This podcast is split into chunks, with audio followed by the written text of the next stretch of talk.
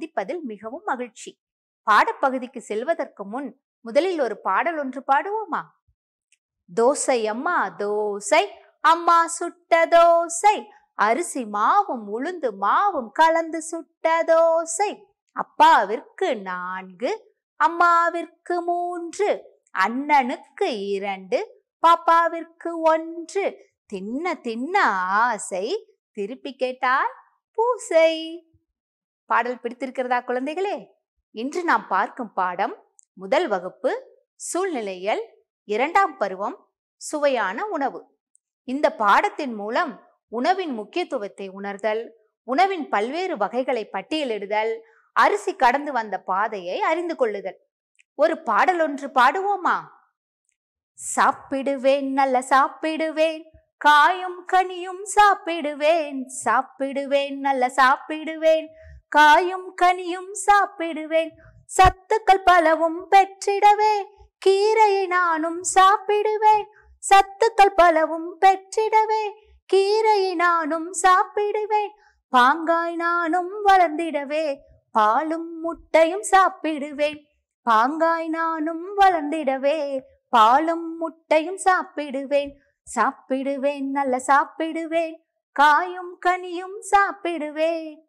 உடல் உறுதி பெற்றிடவே தானியங்களை சாப்பிடுவேன் உடல் உறுதி பெற்றிடவே தானியங்களை சாப்பிடுவேன் வீட்டில் சமைக்கும் உணவையே விரும்பி நானும் சாப்பிடுவேன். வீட்டில் சமைக்கும் உணவையே விரும்பி நானும் சாப்பிடுவேன். சாப்பிடுவேன் நல்ல சாப்பிடுவேன். காயும் கனியும் சாப்பிடுவேன். குழந்தைகளே பாடல் உங்களுக்கு பிடித்திருக்கிறதா? நாம் நலமாக இருக்க வேண்டும் என்றால் நன்றாக சாப்பிட வேண்டும் அல்லவா? சரி குழந்தைகளே உங்களுக்கு மிகவும் பிடித்த உணவு என்னென்ன? ஒன்றொன்றாக கூறுங்கள் பார்க்கலாம். தோசை பூரி சப்பாத்தி இட்லி பொங்கல் தக்காளி சாதம் காளான் பிரியாணி பணியாரம்.